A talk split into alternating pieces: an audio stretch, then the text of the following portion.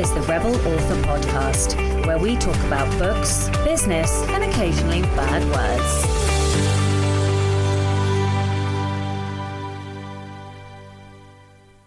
Hello, Rebels, and welcome to episode 149 of the Rebel Author Podcast.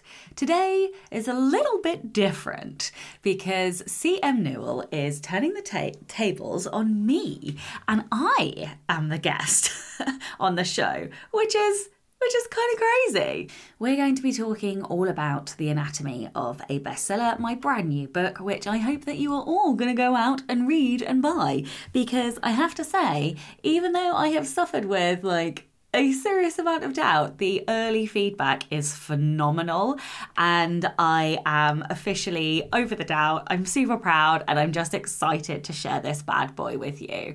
So, um, yeah, let's get on uh, with the episode. So, last week's question was. What is your poison of choice? Ian Worrell said, I used to like beer if alcohol is what you're referring to, but I don't drink anymore. Now I order nachos from Pizza Girls close to my home as they make the best ones. Jackson Hollingsworth said, I love root beer, the standard cheap kind that isn't actual root beer. I, d- I don't have it often due to how unhealthy the caramel colouring and corn syrup are, but when I do have it, I definitely enjoy it. Edwin Downward said, Looks like I'm in the root beer camp, although, uh, sorry, though you'll most likely find I have a hot cup of tea in hand. Sacha talks about having her mind blown with new ideas on this podcast. I have to admit, this episode is filled with nuggets. I'll have to roll over in my mind mind to pull out the most actionable parts. One thing bothers me though all of Zoe's talk about reader slash fan feedback seems to assume we're receiving enough to be statistically significant. What if that isn't the case? Okay, so this is all. Uh, this is Zoe York's episode, which was I think was two episodes ago. I think that's a really good point. My question to you would be: How much are you trying to solicit? Um, are you just waiting for it to come, or are you actively trying to solicit uh, feedback? Okay, Sarah Snipes says, uh, and obviously my answer to your answer would be different depending on what your answer is. oh my god, that was complicated. Uh, okay, so Sarah Snipes says, "Loved the, I love this episode and her how I stumbled my way through story. So encouraging for newbies. Poison of choice. Ooh, that's a tough one. Is it coffee or wine? Eek." Okay, and so this week's question is What bestseller will you deconstruct after listening to this episode? Okay, so in personal update, it is literally launch day for me. Hooray! it is the 28th of July, Thursday, the 28th of July, as I record this, and it is launch day. It's been a quiet morning this morning. I went off to uh, boot camp, did my exercise, came back, um, had a cup of tea, and now I'm recording this. So I haven't done an awful lot yet, but I do plan. I've got uh, newsletters going out, I've got uh, blog posts, I'm going to be doing some adverts, all kinds of bits and bobs. Um, really ran out of time on this one in terms of uh, doing like a big spectacular countdown and all the rest of it and pre order. But that's okay. Once a book is live, you can continue to promote it. So I may well do um, some things when I'm back from South Africa as well. I haven't quite decided yet. We'll have to see what time uh, will allow. So, in other news, then, I have just nine sections left to go on the audiobook.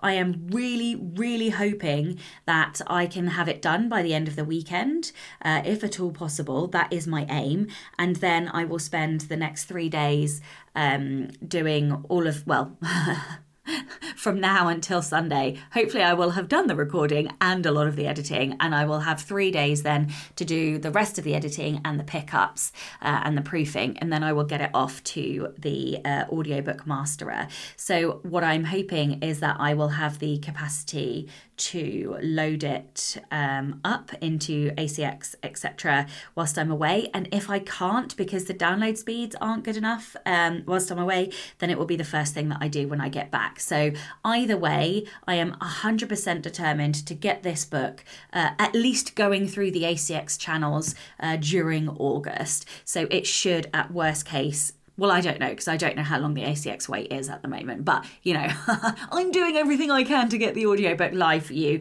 Uh, not quite simultaneously, of course, because it's launch day, but as close to simultaneous uh, as possible. I have to say, I have very, very, very much enjoyed doing this audiobook.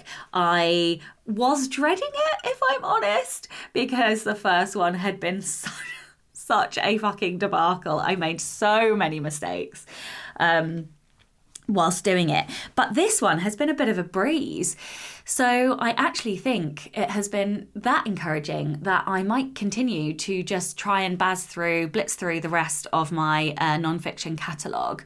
So yeah, I don't know. We'll see. I don't know if I have the confidence yet to do fiction. I'm not sure I'm quite there, but uh, maybe by the time I've caught up with all of the non-fiction books. Um, yes. So, what else is new? Nothing really. I've just been focusing on launch, trying to wind everything down before I go away um, and doing a little bit of learning. Oh, I have also finished outlining my new fiction book for the pen name, which is good. I need to now go to skeleton draft mode, I think. I'm going to check with my um, coach whether or not she thinks I'm ready to do that. Uh, but if I am ready to do that, I might actually do that in South Africa. I don't know. It depends. It depends. It depends. It depends. Um, but yeah, moving rapidly on with that. And. Um, yeah, I think that's probably it in personal update. If you haven't got your copy of The Anatomy of a Bestseller, then please do go and get your copy. I'm going to uh, read you the blurb right now. Okay, so do you wish you could write like your favourite authors? Do you want to improve your writing? If you want to power up your stories, write with your readers in mind, and develop what the market wants, this book is for you. In The Anatomy of a Bestseller, you'll discover a step by step guide to deconstructing your favourite books so you can utilise the tools of winning authors. Tips and tricks for breaking down everything from sentence level prose to plot, pacing, characters, story arcs, and more. A comprehensive guide to understanding your market and what your readers want. Tactics for turning the lessons and tools you find into practical prose and stories. The Anatomy of a Bestseller is a comprehensive guide that will break down the best books in your genre. It will help you to understand how and why they work and then you can go and do it yourself. By the end of the book, you'll be armed with the methods you need to deconstruct bestsellers, understand the tools those authors are using, and how to implement them in your own work. If you like dark humour and learning through examples, then you'll love my new guide to deconstructing winning books. Read The Anatomy of a Bestseller today and start writing your bestseller. So if you haven't got a copy yet, please do go and get one. You can buy direct, you can get it on on all of the stores Kobo, Apple, Barnes and Noble, Google Play, uh, and Amazon. Uh, so, yeah, you can get it absolutely anywhere. And of course, if you're waiting for the audio, it won't be too much longer. All right, I think that's it from me. Um, of course, that was this week's book recommendation. I couldn't think of another one. Uh, so let's go on to the Rebel of the Week. The Rebel of the Week this week is Katie Rice. Katie says, In the middle of a bitter divorce, I know, I'm being redundant, my ex tried to get me to sign a confidentiality agreement that would prevent me from writing anything about our relationship. That included two kids, one dog, three home renovations, countless parties, basically more than half my life. I couldn't even write write about our vacations, and I had been a travel writer. Oh my God, what? Um, it said that I couldn't even talk to an accountant or lawyer unless they signed the same agreement. And then the clause said that if either of us, meaning me, I'm the memoirist, violated this provision, I would consent in advance in advance to all sorts of punishments, including a restraining order and injunctive relief, whatever injunctive relief means. And I'm not sure how a restraining order applies to someone who talks a lot. And how would they restrain me? Tape my mouth. Slam my laptop closed. Uh, clearly, it was an inti- intimidation tactic which failed. Good. Of course, I refused to sign. And guess what? I wrote about, uh, I wrote, guess what I wrote, and guess what I wrote about in the book I published last fall? Some stuff about him and me. Not a lot. I don't want to be that uh, bore droning on and on about her ex. But one chapter is called. Oh my God. If sex is so bad, why did God make it so fun? So, of course, I had to write about my sex life, including but not limited to the parts that involved him. Now, no spicy romance or erotica, which I enjoyed learning about in the Rebel Author podcast episode 138. However, it could fit into dark romance, and who knows how I might spice up the next memoir. Uh, thanks to all that I keep learning from the Rebel Author podcast. Oh my goodness me, I love this, and I love that you didn't sign that as well. What a fucking ridiculous like a contract to have sent you. Like absolutely bananas. Uh, thank you so much for that. That gave me a giggle today. If you would like to be a rebel of the week please do send in your story. We really are always in need of stories. We sort of wax and wane between having a handful and then like or, or being on the edge of not having any at all. So yeah please do send in your stories. It can be any kind of rebellion big small or something in between you can email your Rebel story to Becca over on rebelauthorpodcast at gmail.com. A whopping thank you to brand new patrons Katrina Marie, Mackenzie Alexander, Shirley Day, and Sparky Hazard. You guys are freaking awesome. Thank you so much for joining the community. I really appreciate it. You guys help to make me feel like what I do is worthwhile and it's having an impact and trust me, from someone with significance, that means everything. Uh, so, yeah, I really, really appreciate the support. And I love the community that we have as well. So, an enormous thank you to my existing patrons as well. If you would like to support the show and get early access to all of the episodes, as well as bonus content, you can from as little as $2 a month by visiting patreon.com forward slash Sacha Black. Okay, this episode is sponsored by Pro Writing Aid, but rather than hear me talk about that, because you're going to get a lot of that this episode, let's listen to the ever amazing Eden. So I really like Pro Writing Aid because it acts as a second set of eyes to help me pick out any of the um, subconscious mistakes or any of the overused patterns that uh, occur in my writing. Um, apparently, commas are my worst enemy, but uh, thanks to Pro Writing Aid, it's gotten a lot better. Um, as a result, my writing is clearer and better structured, which is a fantastic plus for a, for a writer, certainly. Hello, Rebels. This is the Rebel Author Podcast. Today, we're talking to none other than Sacha Black. Sacha is a best selling and competition winning author, Rebel podcaster, and professional speaker. She writes educational nonfiction books for writers and Sapphic books for young adults. She lives in Cambridgeshire. Cambridgeshire. she lives in Cambridgeshire, England, with her wife and son. And I can't wait to talk to her about her new book, which is launching The Anatomy of a Bestseller. Sacha, it's so good to have you on your own podcast. Hello. It's very weird not to be doing that intro. Thanks for hosting or taking over. Very rebellious of you. oh, thank you. Thank you. I'm so excited. So, I'm Cassie Newell, and I'm here to interview Sacha um, about her launch and upcoming book. And I was um, so thrilled. I also received an ARC copy of this wonderful book. So, I have plenty of questions.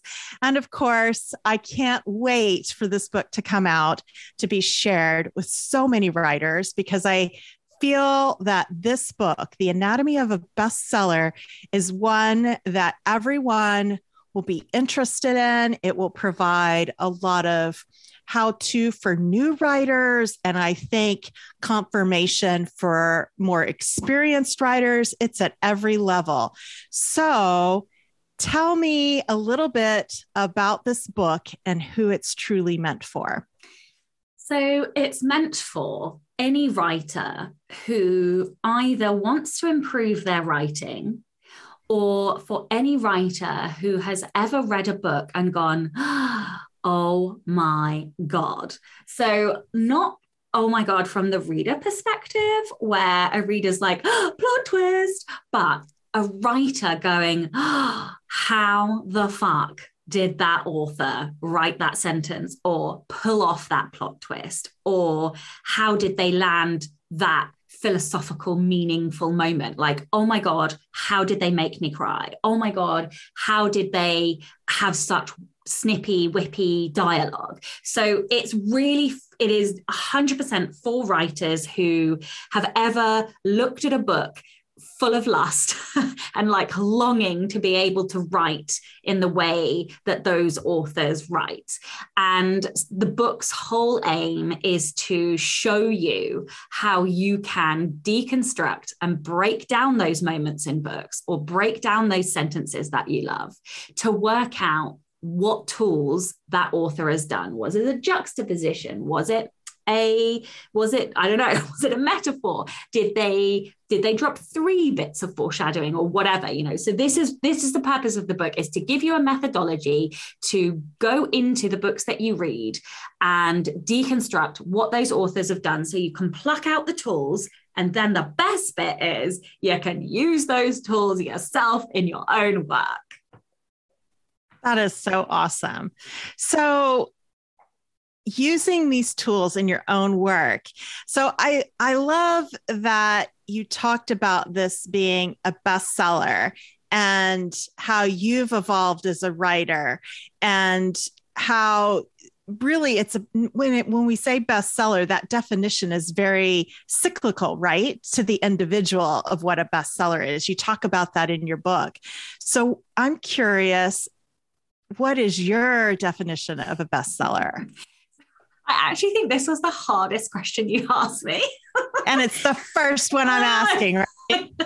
Sorry. So, I mean, there are so many different variations on what bestseller means. So, you have like your very traditionally based uh, bestseller uh, titles like the New York Times, the Sunday Times bestseller, Wall Street Journal, uh, USA Today. All of those lists, well, less so the USA Today, but a lot of the lists are and I think people don't always know this, but they aren't actually owned by traditional publishing. So just because I love that. I know, I know. So like just because Sneaky you sell bastards. I know. Even if you sell enough books to actually get on that list, it doesn't actually guarantee you a spot. So there are there are many authors I know who have outsold traditional authors who have not been placed on the list because their book was not traditionally published. So, yes, you can get onto the New York Times as an indie author. But um, it is very difficult because there is uh, more data than just sales data that goes to make up those lists. There is also an element of curation. Where that is less the case is the bestseller tags like for example on um, kobo or amazon or apple. There it is much more about the volume of sales but even so you look at amazon. If you're in kindle unlimited then the algorithms favor you. Therefore you are much more likely to get higher up the rankings because of algorithmic reasons right? We're not going to go into loads yeah. of loads of that. But so but there that is your orange orange bestseller tag in a specific niche, in a specific genre, in a specific category. But then there are like so many other types of bestseller that I think are completely valid. So, for example, mm. there could be a book that absolutely changed your world, that just changed the way you look at things, that was a story that maybe um, pushed you into writing but hasn't necessarily been number one on the New York Times bestseller list. But maybe their description is so rich and so stunning, you literally salivate every single time you read that book. And for me, those count because this book, The Anatomy of a Bestseller, is all about helping you to find those tools, those techniques that you want in your author voice, in your writing voice. So if that means that you love a book that maybe has is a perennial seller but hasn't ever been at number 1 in the Amazon store, that still fucking counts. Like that still counts. Right. It still sells well, right? It's still sold tens of thousands of books over the lifetime of of its life. Um, Um, and so that counts. And I think we all get a little bit too het up in, you know, it's got to be on this list or that list or have have had that tag. But you look at a lot of these mid listers who are selling a fuckload of books and they haven't necessarily been number one on the bestseller list yet they're bringing in six and seven figures a year so yeah i think in terms of my personal definition it's all of those things if you mm-hmm. want if you want to know like where i specifically sit i would say for me i am aiming at a book that brings in six figures uh, but also is a really well written story that also gives me the flexibility to play with prose because I love gorgeous prose. So yeah, sometimes we have to yeah, I, I, would say that is that is what I'm after. I am after a six-figure book that brings in loads of cash, hits what the reader wants in terms of story, but also gives me the freedom uh, like for the readers to enjoy my prose or, or voice or whatever, like quirky style. That's awesome. So, really, it's around goal definitions for yourself and how that plays with what you're seeing in the market to a certain degree. But really, it's around your own personal definition, as you've described. Yeah, absolutely. So, absolutely. Because when you come to this, that like I talk about this quite early on in the book, and then again later in the book, uh, towards the end of the book when we look at market. But a lot of writers will not align their goal with either their reading or their market research. So let's say, for example, you want to kill it in an indie genre, in an indie niche, some genre that is mostly owned by indie authors, and those books are predominantly in Kindle Unlimited.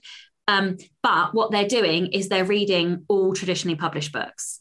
Well, that is not a good thing to do because whilst you might enjoy those traditionally published books, they are not delivering to the reader market that you're about to go into. So you need your reading to align with your goal. If you want to be a traditionally published author, then you should absolutely be reading traditionally published books and deconstructing those books to see what they do if you want to be a super successful indie in KU or a super successful indie wide or whatever in a particular genre or niche, then that is where you should be focusing your reading. Very good. So I'm going to kind of change up my questions here because I think this leads us into the discussion of talking about the construct constructive comparison at the heart of this book, right? Mm-hmm. So, how does one determine without having an overinflated ego or imposter syndrome setting in, you know, it's comparing, but for purpose, for learning, for figuring out the mechanics behind the success. So, I just want to know, um, you know, what this book was the first move in which you studied it this way. Was there a particular you know aspect in school that said sacha we want you to deconstruct this classic and then this came to you later in your writer journey. Like what started this process for you? It was a mindset shift i think. Um, i definitely did not particularly enjoy I feel really bad about this because I had this, I had everybody has a teacher, right? And my the teacher was my English teacher. And he is phenomenal. And it's funny because I recently reached out to him just to say thank you. Um, he's like the headmaster in an Irish school now. And I managed to find him online just because he left such a mark on me. Um, and if it weren't for him, oh. I probably wouldn't have become a writer. So I just wanted to message him and say, like, thank you so much. Like, and the funny thing was when I left the school, I'd given him this leather um, uh, like a leather cover that goes over like like a not like a Filofax, but you know that kind of thing. He still has that to this day, and whenever he uses it, he he said it always reminds him of me. So I, it was such a lovely touch point to like Aww. get back in touch and just say thank you. Um, but anyway, I didn't. I loved the creative writing lessons that we did in, in with him, but I didn't enjoy the deconstruction. And I think it's because looking back now, in education, you stop at why. So that I kind of talk about the fact that there are three types of um, three levels of reading. There is the what, the why, and the how. And when you are just pure reading, you only interact with the surface level plot. So, like, there's a boy on a quest. The boy discovers the sword of death, and then the, the boy kills the villain. Like that is the what of what's going on. Then at school, you kind of go a bit deeper and you look at why. So you look at look at like thematics, you look at what the author meant, like what was the what was he really saying, what was the philosophy. And that was great at school, but it used to wind me up because I didn't know how the writer had done what they'd done. And that was mm. really, I think, what I was after. But I never, I never got to that conclusion until much later in life. Um, so that's probably that was like the seed, I would say was my English lessons at school. And then um, I went to university, forgot all about English, studied psychology, and then I started reading again uh, when I was in the corporate, uh, my corporate helmet, um, and I, I I loved reading so much that it I'd kind of been reminded how much I enjoyed the escapism and stuff. And then I started writing like with the intent to publish and that was the point at which my mindset shifted and instead of going into reading knowing I was just reading, I was going in knowing that I was a writer now. And that changed things for me because I want, I, as a competitive person, right. I naturally go in and go, oh, this shit is good. Like, how the fuck do I do that? And so that going in, knowing I wanted to be a full time writer, meant I had to get better, meant I had to improve. And in order for me to improve, I needed to know how they'd done what they'd done. And so that was the point at which my brain completely veered and was like every single time I saw anything that I liked, I was like, how did it, how did they do that? How, how did they do that? I want to do that. How do they do that? And so that That's was awesome. Yeah, that was the shift. So let's talk about that a little bit. So in your book, you talk about the two types of reading entertainment and intentionality, right? For further learning. For those of us that are very learner oriented and trying to, like, I don't know, you're describing it, and I'm like, Sacha Sherlock Sherlock Holmesing it, you know, like she's just figuring it out. So with that in mind, like, did you know ahead of time when you pick up a book that this is for entertainment or if this is for further learning? Or were you halfway reading this book and going, oh my God, I love this. I have to like deconstruct it as I go? Like, kind of talk us through how you choose when you're deconstructing? Is it immediate? Do you know ahead of time? Is it planned or is it something as it goes? So this is this is a hard one for me because I would say that as time has gone on, I find it harder and harder to turn it off because it's become a bit of a superpower for me personally. So this is a really tricky question because now my reading has be- like deconstruction has become part of the enjoyment of reading for me because every time I read I get to learn something new and that's like a little crack energy pennies for my little learner. Everyone drink. Um, and we're never going to get through a podcast without talking about bloody strengths but um, yeah so eh, it's it doesn't turn off for me so much. The one exception to that would be when I read some, some like I don't want to I don't want it to sound derogatory, but like when I read fluff. So if I just read a um, book that is like pure fluff and it's almost that guilty pleasure just a story that like you read you enjoy in the moment and then it's kind of gone afterwards like it's not a thing yeah. that you're going to remember forever those are the books that i can kind of still do that with um but now the more I like a book, the more I want to know what they've done. So, because obviously, if I like it, I'm like, oh, this is really good. Like, therefore, I value something this author has done. Therefore, I need to know how they've done it. Um, mm-hmm. And so, yeah, I would say the more, more like something, the more I deconstruct it. In terms of choosing, I would say there's a few different things that I do. So, the first one is I personally want to learn how to do something new. So for a long time, description was a real weakness of mine. One of my editors said, you know, you're very good at this, you're very good at that, but your description needs work. So I was like, okay, fine. So I went and asked lots of friends, lots of readers, I asked Bookstagram, you know, what are the best descriptive books you've ever read? And then I abused my bank and brought a load of those books, much to my wife's dismay. And then I started reading them and I read them knowing full well that what I was after was description. So I was purposefully looking for anything they'd done that was descriptive. Did they describe a building? Did they use a metaphor? Is there a new character being introduced? Well, then you're going to get a description. So, what does that description look like? And how does character description differ from building description? You know, um, and so it's that's that's one thing that I do is I go in knowing. Um, another thing I do is read for genre. And so, for example, I've just moved into a new secret genre.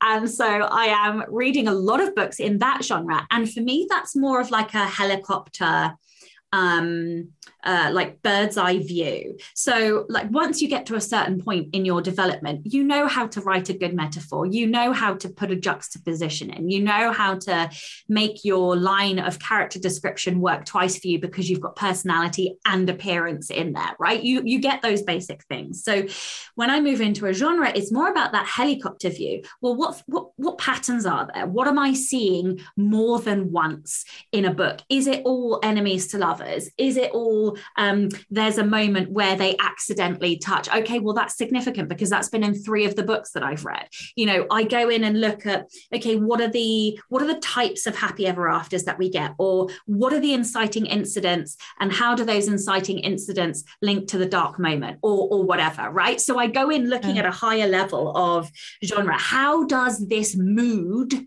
link to urban fantasy, right? How gritty is it? How are they creating that? Or it's romance. So I'm going in and I'm reading for romance, which means I'm looking mostly at how does the book make me feel? What visceral reactions am I having? And at what point in the book am I having them? So like I try and attach those things to genre. Um, so yeah, that would be another example of uh, going in knowing. Um, and then there are times when I just pick up a book and I read and and as I read I'm much quicker and faster at this now than when I first started but a few chapters in I'll be like oh okay this author's really good at that and so I will then read with that in mind as I go through. So wow this like so many things are going off in my head in terms of questions. And so I'm going to put this back on me a little bit as a writer, right? So, brand new to this topic, brand new to this process. Like, what would I, if you would, a general person as a writer look for to dive into deep dis- deconstruction of a book? Is it something at the beginning I should look at for similar voice? Level of success? Like, what would you recommend someone who's just picking up your book for the first time going, I don't know where to start? What would be that one thing you would say, this is where I'd recommend you start? Okay, low hanging fruit. Easy options rather than going in for like really hard stuff. Um, look at something uh, very obvious or very easy. First lines are a great you know, it is literally yeah. the first line in a book. Okay. And nine times out of 10, or maybe let's say seven or eight times out of 10, an author will have worked really hard on that first line. That is genre dependent, but a lot of the times, and a lot of the books I'm seeing published right now have almost copywritten um, and by that, I mean made a very hooky tagline type first line.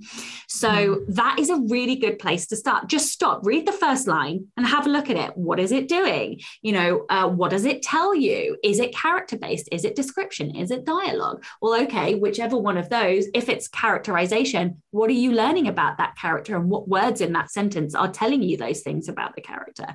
Does it give you a hint of what's to come? Does it hint you know you've got a character slagging something off? You know unlikable characters do this all the time. If you've got an unlikable protagonist you almost guaranteed the first sentence is going to be about something they hate. So what is it what tone is it creating? What's it setting up?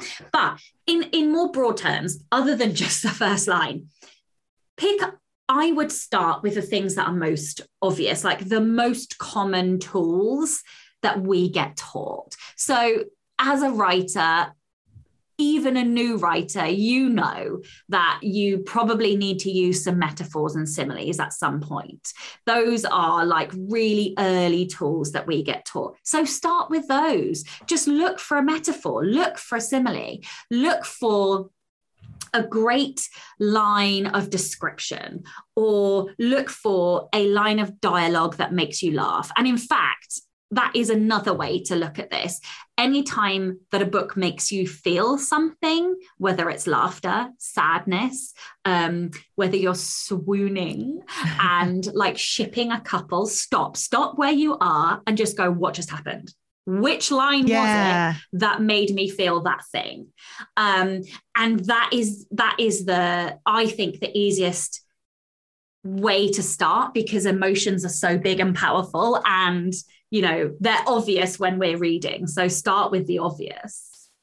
Yeah, I love that because the other thing to that, right, is like when people say, oh, this book was so funny or this show was so funny. And sometimes it's really funny to everyone. And then sometimes it's not so obvious, right? It's so individual as to why something moves you right. And i just pick laughter because it's the easiest thing to to to talk about laughter because it's so cyclical. And i i love watching comics talk about that too when jokes hit when they don't hit.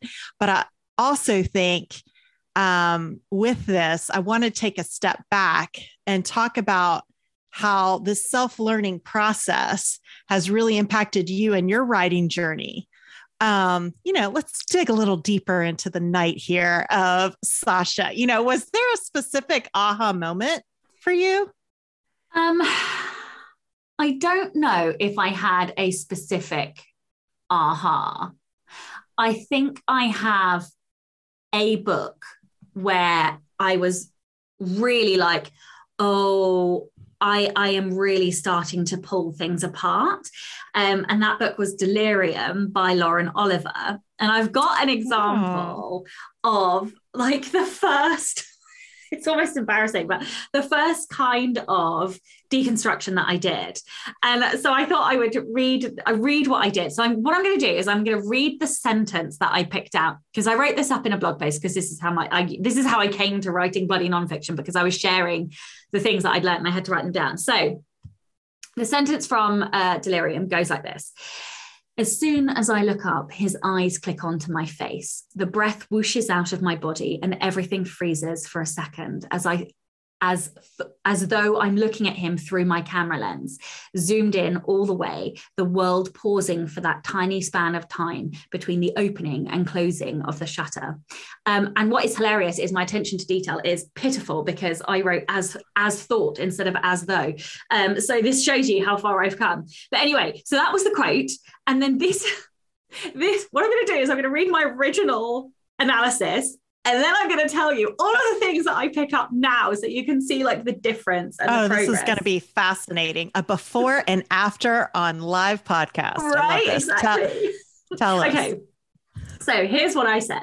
I mean, the thing is, I knew this was the show stopping love interest just from the description. And that's kind of the point, is it not? To tell the reader something the character doesn't know. How did she do it? Well, the sensations Lena feels for one, the air whooshing, time stopping. But frankly, I think the camera lens is, fuck- is a fucking genius metaphor. It drills straight into our subconscious. Lena is in the middle of chaos and yet has a moment of pause where she focuses on this boy.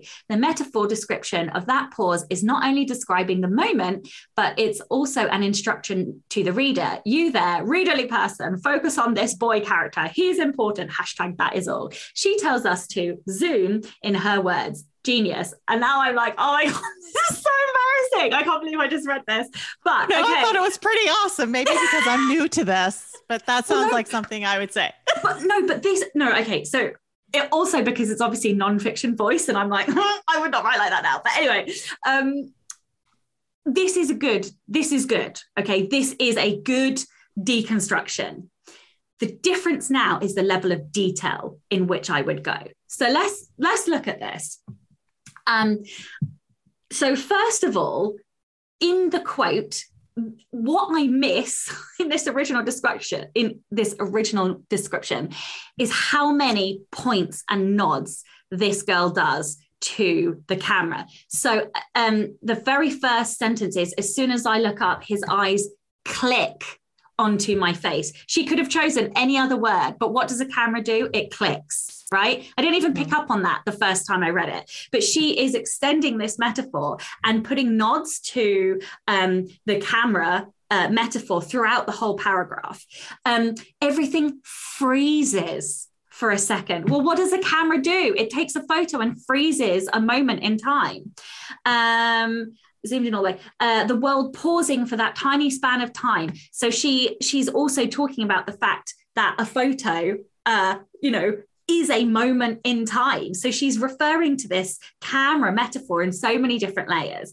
And then the other thing she does is she has like a, a yin and yang kind of uh, juxtaposition in here, opening and closing. So two ends of it. So she's yeah. used like that really nice full circle opening and closing. And then shutter is another word that links to the camera. Um, and yeah so like those were some of the things i looked at i was like oh my god you're like yes okay you picked up on the camera metaphor but like you missed the whole point of how she's done it. So like when i first started doing it it was yeah i was mm. starting to break it down but i wasn't really getting into the detail of the hows. Um, there was something else that i picked up on as i was talking uh, just this is not only describing the reader at the moment but also instruction to the reader. Yes so no, I don't know. It's gone. Uh, maybe it'll come back to me. But yeah, I just wanted to pick up the fact that actually, you know, over time you do go into a lot more detail. You you are able to pick up on so many more things. Um, and yeah, so I just thought I would share like a before and after. Gosh, I guess that kind of makes me think about, you know, I've been doing some deconstruction as a result. Um, you know, I uh I've been looking at the various books, and I think I'm very much at the beginning. Sometimes I don't know why I like something, but I mark it anyway. Mm-hmm. And then I think once I'm out of the story, I'll go back to it, kind yes. of as you've done here, right? Um, so I, I, love that deconstruction under your guidance in this book is very personable, right? There are no experts in this process. You made that so clear through the book, which I completely love because right? All of us learn and take things in differently, like we talked about humor just a minute ago. Um, so, how do you become at ease with what you're doing? And if you're doing it right and getting the most out of this effort, I think that's something that plagues me. Like, I go through this and I go, Am I doing this right? Am I categorizing this right? Like, I'm just kind of in my head about it. So, yeah, can you talk about that a little bit more? Like, how do yes. you I'm the gonna, most out of this effort? I'm gonna I'm gonna make you really uncomfortable, and I'm gonna not go into any detail. But you work in clinical research, right? I do. Okay, and that's all we're gonna say. So you work in clinical research, which means when you go into a study, you don't know anything. You don't know what you're going to find. You don't know what the result will be. You have a feeling that you might know what the result will be, but you don't know until you get that hard data and the evidence of whatever you're predicting as you go into the study. Mm. So obviously, like you have some knowledge, you obviously ha- have scientific background, so you have scientific um, education, and we have reading as our education, but we don't know before we go in. And the thing is, everything that we know today, we didn't used to know. Somebody had to discover it, right? And this is the important thing. We can discover things ourselves. And the thing that I really want to impress is that it it doesn't really matter what you discover versus what I discover. That is comparison for the sake of like comparison what is important is that whatever you discover you love. It makes you light up. It it makes you go oh my god i love this technique. I love that sentence. I can do that now. And it doesn't matter what i find. It doesn't matter what Scott or Yanni or you know like Matt or any of the other patrons find. What matters is that what you find lights you up because that means you can incorporate that into your writing voice. And at the end of the day, we all write in different genres, we all write in different niches and we all have different styles and different voices and that is the most important part of this like and that's why it's actually probably really important not to like compare what you know you're pulling out to somebody else because what what they are pulling out might not be important to you. And interestingly enough when an author writes the book we don't know which of their sentences are their favorite and which of the sentences they put in to try and foreshadow or to try and push you off track or in a mystery book or what they mm. what hmm. they think they've put in to create a certain image in your mind it's just like when a book gets translated to a movie everyone's like well that's not what i pictured the character as you know oh, and yeah and and it's the same thing so when that book gets translated to the reader and then you're picking out the stuff that they've done it's not necessarily going to correspond with what the, what the author felt was important when they were putting it in. Like guaranteed that um, I have one particular reader who reads my fiction and always picks out sentences, and it's never the fucking sentences that I think they're going to pick out, right? And that just goes to show that everybody's um, experience with the book is different and that's okay. That is the point. That is what creates uniqueness and originality is that we all like these different things. So by the very fact that you like something that should give you confidence because you're getting to know what your preferences are and what your voice is. So yeah power. So just as we're talking i'm thinking to the intentionality of writing from what you've learned. So, do you look at this process as something that a writer subconsciously will do as a result of deconstructing and learning? Or do you think it's something that you should have as a part of your process, maybe an editing? Like, is there a part in which to bring this in? So, I don't want to dictate to writers what their process should be because I don't think it matters. I think as long as you're getting to the end of a book and you're proud of what that book is like, then that is all that matters. Yeah. If you're asking how I personally do it, with anything that I learn, I have to learn consciously and, and intentionally. I'm just not um, intuitive in that way. I, ha- I do have some intuitive things that I do, but learning is a very intentional act for me. Um, and I know that's not the case for everybody, and that's also okay. Um, but I will intentionally learn these things and then I consolidate that information. And that is partly by putting it into action and writing other stuff and trying things. And it's partly through reading new books and finding the same tool that another that the a different author has used or whatever. And then what happens is once you've consolidated, or at least for me, it goes into my subconscious. And that then outpours as a tool that I just know how to do, right? So, like, I just know how mm. to write a metaphor now. I don't have to think about writing a metaphor anymore. Just like driving, I've been driving 20 years. I don't need to think about how to drive. I just get in and drive my car. And that said, there is a bit more intentionality for me around editing. And it also depends on how fast I've drafted the book. I just drafted a really quick book and that is going to need more editing. But when I edit, I will be editing for specific things. So maybe I go into a really pivotal scene that's really emotional, and then I'll be like, oh, okay, right. I need to slow down and be a bit more intentional with what I'm doing. I need to make it emotive, which means I need to tap into that visceral, uh, sensory writing. Maybe I want more juxtapositions. Maybe I slow it down. Maybe I need a bit more um, character, like narrative, um, uh, like processing, like them thinking yeah. in in the narrative summary. Mm-hmm. Um, and so there is a little bit of that um, co- consciousness. But again, the more I study, the more I know, the more that gets put into my subconscious and becomes automatic.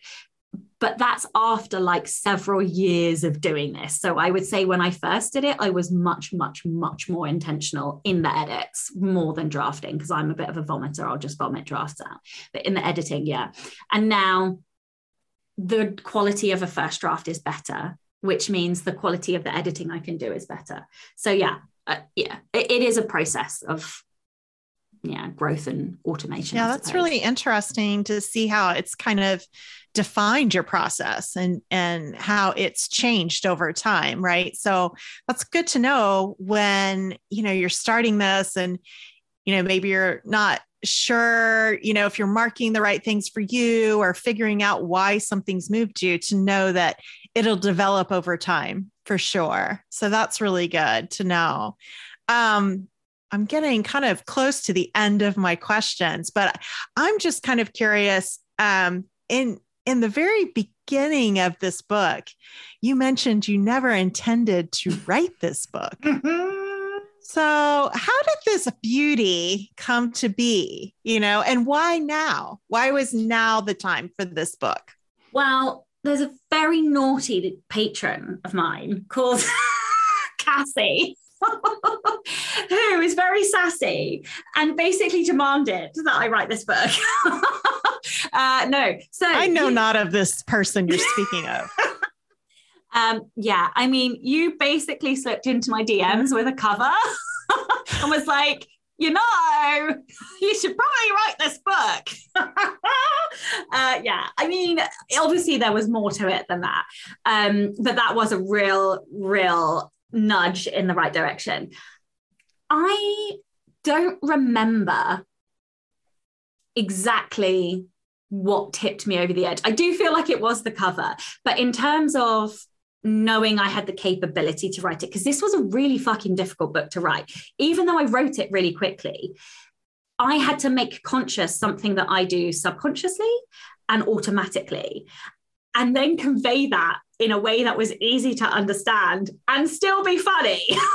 and put dick jokes in. So like, that was it was quite hard. Yeah. um, but what has helped is that with um, with the Patreon, we have a Rebel Readers level, uh, which is $15 a month. And then every quarter, we read a book together. And we started deconstructing those books together. And what that means is we would all read, we have a Slack channel, everybody talks about the book.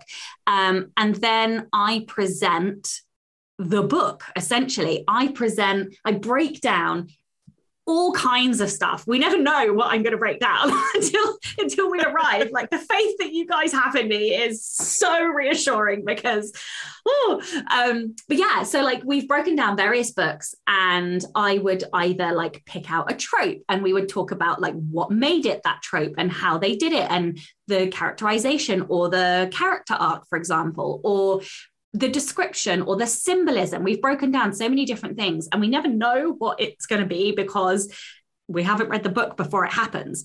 Um, and that action, though, that process of putting into practice for others what I have been doing kind of highlighted mm. the fact that actually this was gonna this was really useful and the and the uh, the reaction that you guys gave me was so um, confidence boosting the fact that you really got something from it and l- loved seeing like your own perspectives on the book knowing that you were going to, you know, reading it, knowing we were going to deconstruct it versus what I then found and then taking that away and putting that into your own writing. That kind of gave me the confidence to uh, to write the book. But yeah, I actually, you know, if it weren't for you, I probably wouldn't have written the book. So this one really truly is for you. and I love it. And I've already started doing the things. I think, too, just a little plug uh, for Rebel readers is that the aspect of reading the book and coming together, you know, discussing a book like you would in a book club, this is just more tactile. And I think why it works so well is that even I'll be the first to admit, I don't always love the books we choose, but I learned something from it. Okay, yes, I didn't like the story, but this certain part, oh, that's what drove this or that decision or you know how the story arc really hit here and how the interaction with various side characters moved a plot forward even you know? So there's lots of mechanics in there not just around description narration but also big story items around trope and around character and emotion that's very tactile that i think when you look at craft books you're on your own. Mm. It's very solo. So it's really interesting because I've also been watching our our fellow patreons within the community that i adore like our minds will start to change about a book as we're talking about it. And i find that electrifying to be quite honest because i'll be like oh i hated that you know or i i sped read through half of that you know and then i'm turning back and going oh i missed oh i see what they're saying. I think that tactile aspect of deconstruction and then if you're able you know to have a friend or a pal that love the same book and you're chatting about it it's that same aspect right when you're chatting about your favorite books and what you loved and what you didn't or whatever or how you wished an ending happened you know that really you know moves that process. Sorry, yeah. I'm gushing a little, but no. you know what I mean? I find yeah. it very tactile in its learning, in its basis, um, for the the anatomy of a bestseller, but also just the practice of it, right? You've got to practice it.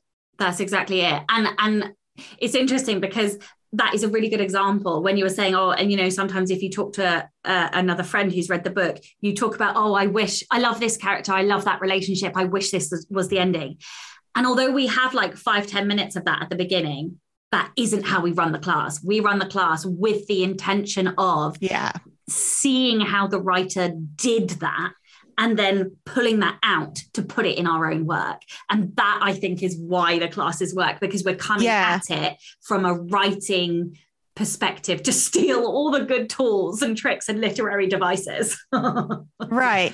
Well, I mean, steal's a hard word. I would yeah. say, you know, it's more like it's it's definitely learning. It's different than a book club, right? It's yeah. different than chatting with your pals.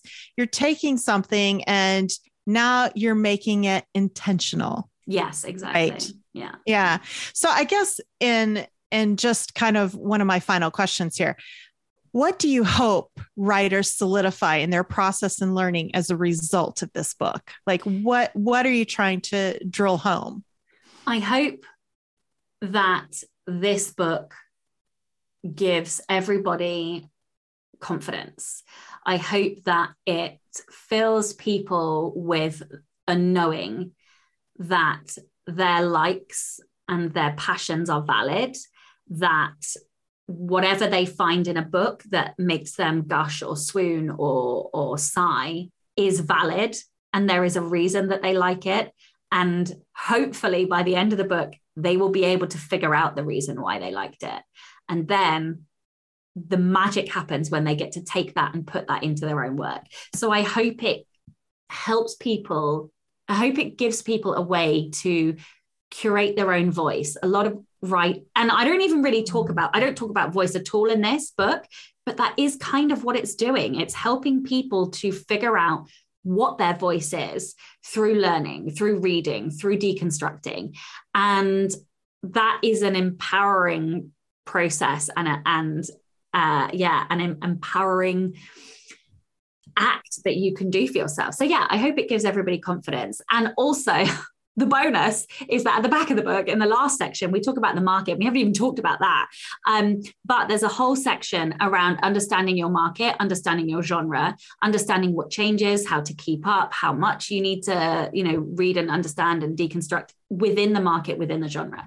So I I know there are a lot of newer writers who really struggle to understand that aspect and when and it doesn't get talked about an awful lot there are some books that talk about it but not in the way that I've talked about it so um, I really hope that helps them as well oh that's awesome I love this book so in wrapping up this is the Rebel podcast and as a guest of your own show please tell your rebel listeners a rebel story of uh, your own Oh my god! I've been dying oh to ask this question. You have no idea. Oh my god! So I literally, I, I went to my, I went to my wife. I was like, "Fuck! I'm gonna have to give a rebel story." She just laughed at me and she was like, What are you going to do? And I was like, I have no fucking idea. And it's not because I haven't got rebel stories, it's because I'm like, Which one do I pick? So, um, 14 years ago, no, must be less than that, uh, maybe 12 years ago, I had done a stint in the Students' Union I had been vice president. No, I'd been, yeah, vice president of communications and media or whatever it was. And then I was president of the Students' Union. So, like, as president of the Students' Union, you're kind of like a CEO of the Students' Union because you drive and direct, like, where they're going. You interact with the vice chancellor of the university and sit on the governing body of the university. You sit on various other boards with all of these people who wear suits all day, every day, and you know have like clipboards and fucking five thousand page long corporate reports, of which you as the president have to bloody read. Um, and I used to love sitting in meetings. I remember picking out mistakes and problems. And I, I used to really wind up some of the um, very corporate bods who were very serious about their jobs. Anyway, so at the end of year summer party, um, we have like a, uh, uh, there was a vice chancellor students union drinks and we got to invite some friends so i invited i was i'd gotten on to this um, fast track management scheme which was also in a very corporate, very conservative organization. And so I'd invited my fellow, um, what they called like grads, to come to this party. now, the reason I don't drink very much anymore is because I'm a bit of a fucking liability and I'm a really bad influence because I can really encourage people to drink more. And I thought it was a really good idea to drink tequila. so um, we're in this party with basically um, a whole cohort of very serious corporate graduates, a whole group of very serious. Um, uh, governing body governors of the university and uh, directors of the university and the vice chancellor. And I'd gone in wearing a bright red Jessica Rabbit type dress. And,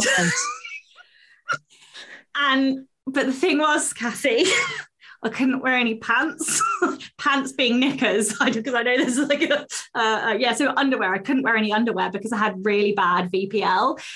So I went commando and it was all good.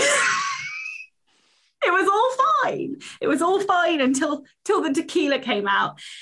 And then and then I got a bit naughty. And basically, um, I decided that I had no more fucks to give and that I didn't want to go into a new organization, um, you know, without people really knowing who I was. So I got very, very, very drunk and I basically flashed the vice chancellor my butt cheek on the way out of the party. And he was like stood there in absolute uh, shock and dismay. And obviously all of the rest of my corporate cohort were there. So before I started my graduate management scheme, everyone had seen my bum cheeks. Uh, and I just didn't give a fuck because I was really, really drunk. And in fact, my colleague was so wasted, he ended up pissing up his own bedroom wall because I'd given him that much tequila. He thought it was a toilet. So it was a bit of a one of those nights. So yeah, oh my, my rebel moment, my rebel exit was flashing my vice chancellor. Excellent. They knew you in a way they just didn't know before. And at the same time, they realized a party with Sacha means something extremely different. This is why I don't drink. Nobody needs to see my bum cheeks. oh, oh, the pressure of finding your rebel story and for most of us and Sacha's like, oh, which one today? Okay. well, thank you for allowing me to interview you on this epic podcast uh, and for this fa- fabulous book. Um, yeah, it means a lot to me. I think it means a lot to new writers just figuring things out. Um, maybe they don't have the opportunity to take a lot of courses or they're just trying to discover for themselves. What a great place to start. So, thank you for writing this book, Aww. not only for me, because my significance loves that, but for writers in general, because I think it's going to be a go to tool. I really do. I think Aww. it's wonderful. So well, thank, thank, you, you so much. encouragement. You're welcome. So, Sacha, tell everyone where they can get this wonderful book. Uh, so the book is wide, which means you can get it on any retailer. And I will leave a link in the show notes. The other thing that I wanted to say is at the back of the book, there is a bonus goodie. If you sign up to my mailing list, you will get a um, additional document with three more really detailed examples of deconstruction in practice looking at three different um, tools in writing so yeah there is like a bonus if you if you read and enjoy the book i I think that will really help to solidify the learning. So yeah, I do recommend getting that. Not not least because it not not just because it's on my mailing list, but because I do actually think it's a good tool. But yeah, so all the links are in the show notes. It will be on all of the stores. Awesome. Thank you for hosting me. You're welcome. I'm Cassie Newell, and you are listening to Sacha Black, and this was the Rebel Author Podcast. I'm back. What an amazing host Cassie was. Thank you so much for taking the time out and for encouraging me to write the, the bloody book. The dedication is actually to this Cassie, uh, the one and only. So, uh, yeah, this one was for you, Cassie, you naughty fucking minx. Uh, and yes, next week I will be back, uh, back in the hosting chair, talking to AK Mulford. They are a fucking powerhouse on TikTok. They uh, managed to secure a multi seven figure deal with a traditional publisher for their uh, fantasy, romance, uh, queer, amazing, epic stories. So we are going to dive into that. And I have to say, they are an absolute delight. I adored speaking to them. And uh, yeah, I, I, I just, I think I fell a little bit in love. So yeah, I, have had a few episodes like that recently. So I've been, I've been very much enjoying the interviews. And this one uh, is another one of those. So join me next week for that. Oh, yes. And of course, if you haven't got your copy, go and get your copy of The Anatomy of a Bestseller. It's out now, everywhere. Don't forget to tune in and subscribe on your podcatcher. And when you have a moment, please leave a review.